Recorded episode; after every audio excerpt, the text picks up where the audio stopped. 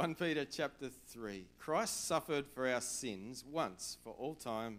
He never sinned, but he died for sinners to bring you safely home to God. Who suffered? Who died for our sins? Christ. Who is Christ? Colossians 1, Paul reminds us Christ is the visible image of the invisible God. He existed before anything was created and is supreme over all creation. For through him, God created everything. This is the next slide, guys. Uh, in the heavenly realms and on the earth. He made the things we can see and the things we can't see, such as thrones and kingdoms and rulers and authorities in the unseen world. Everything was created through him and for him. He existed before anything else, and he holds all creation together. Who is Christ? Who died for our sins? Uh, no one less than God, pre existent always been alive. The life that is eternal, that didn't have a beginning and will never have an end. The supreme um, being whose thought we live in. You know, created this whole universe. Christ. And Peter says Christ suffered for our sins once for all time. So our life comes from him. Who are we? we are this. Remember this, Genesis 1. God created human beings in his own image. In the image of God, he created them. Male and female, he created them. We are made in the image of God. We're created as stewards of this world in, to live, we're supposed to live, or we're created to live in mutual, beautiful, selfless relationship with each other. We're meant to be free, to be whole, to be at peace with our Creator and with each other. Um, we're meant to be motivated entirely by selfless love, wanting the best for every other person always. And we see glimpses of that in our lives and in our families and in our world here. But we know this imperfect world is broken, and it's broken by sin. Sin is an all encompassing term that covers the not God of life. It starts in our motives, our desires, selfish desires, when we want to raise ourselves higher than other people we want to take from each other to snatch resources for ourselves or our family or our country. When we destroy this earth in our greed instead of caring for it. When we use what we have to hurt or abuse others to lift ourselves up or for our own gratitude. Sin. The not God of life, the selfishness of life. Sin is what brought death into the world, and it's what continues to bring death into the world. And Jesus entered our time and space so it's not just that he emptied himself of power, he inserted himself into time. And he felt the ravages of this world in its brokenness. He restricted himself, experienced our struggle and our pain, and he felt the effects of sin and walked as one of us into our death, felt our death, knew our death. But death is only the consequence of sin, and he never sinned. He was perfectly trusting his Father through his whole human experience, and he was perfectly selfless in everything that he did. And death can only hold those who sin, and he didn't sin.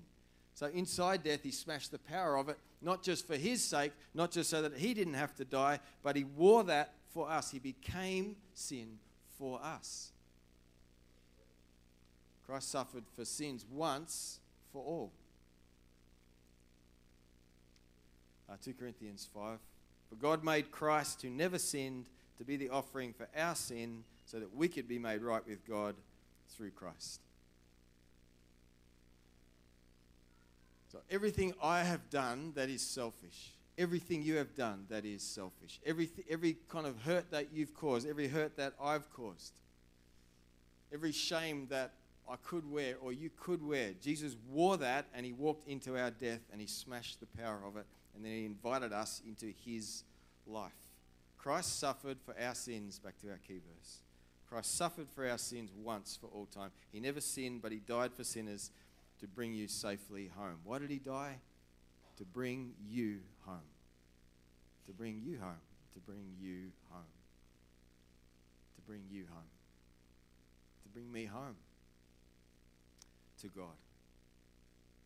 So each of us with any breath can say, I'm sorry, God, for my sin, for my selfishness, for the hurt I've caused, all of it. I'm sorry, God, I want to come home.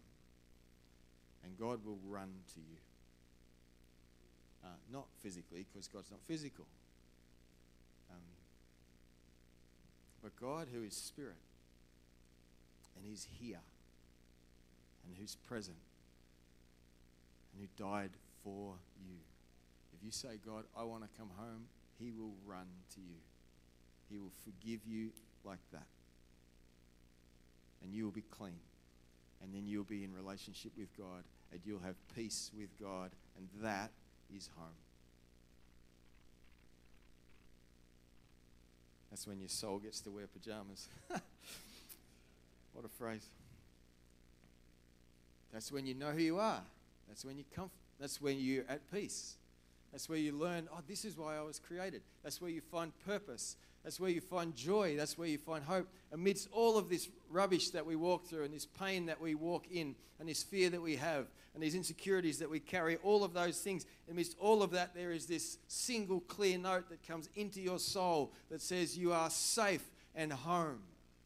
You are home. You have peace with God, and it cannot be taken from you. I'm convinced that neither death nor life, nor angels nor demons, nor things past or present.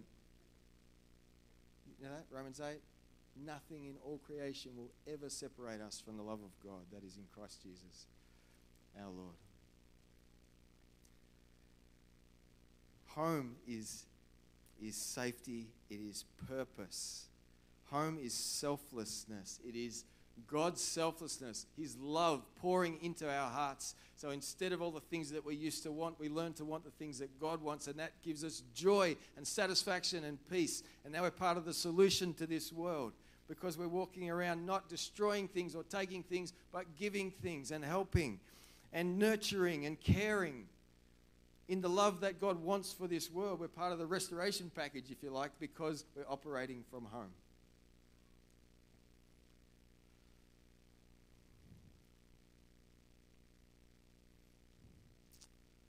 So, if you're new here,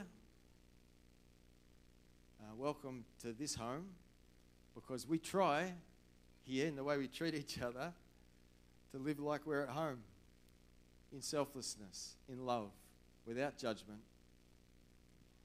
in caring for each other, in helping each other, in sharing our stuff with each other. So, if you're new here, welcome to our home. If you're not connected with God, come home. You can come home. You can do it right now as you sit. God, I'm so sorry for everything I've done wrong. Can I come home? If you're wavering and you think, oh, I used to know what home felt like, but I'm not feeling that at the moment, come back home. What are you doing out there? Like there's peace with God on offer for you perpetually in every breath. Come home. If you think, I'm afraid of what will happen if I come home, then remember who is talking, who you're talking to. This is God who made you, who knows you inside and out, who loved you so much that He went through all of that to die for you, to die your death so you could live. Like nothing you've done is insurmountable for our Father. Come home. Just come home to God. I want everyone here to experience this relationship with God. And I want all of us in our community here to experience the flavor of home in the selflessness we show and experience here. I hope you hear our heart for you this morning. This is our message. Jesus died for us so we could come home. Come home to God. Keep coming home to God. Let's pray. Um, Jesus, thank you so much for home. Thank you that you invite us. Thank you that you call us. Thank you that you won us. Thank you for the door that's open, for the arms that open wide to us. Thank you for the place by the fire that we have with you, always safe, forgiven, whole, saved, restored, and equipped to live this way. Amen.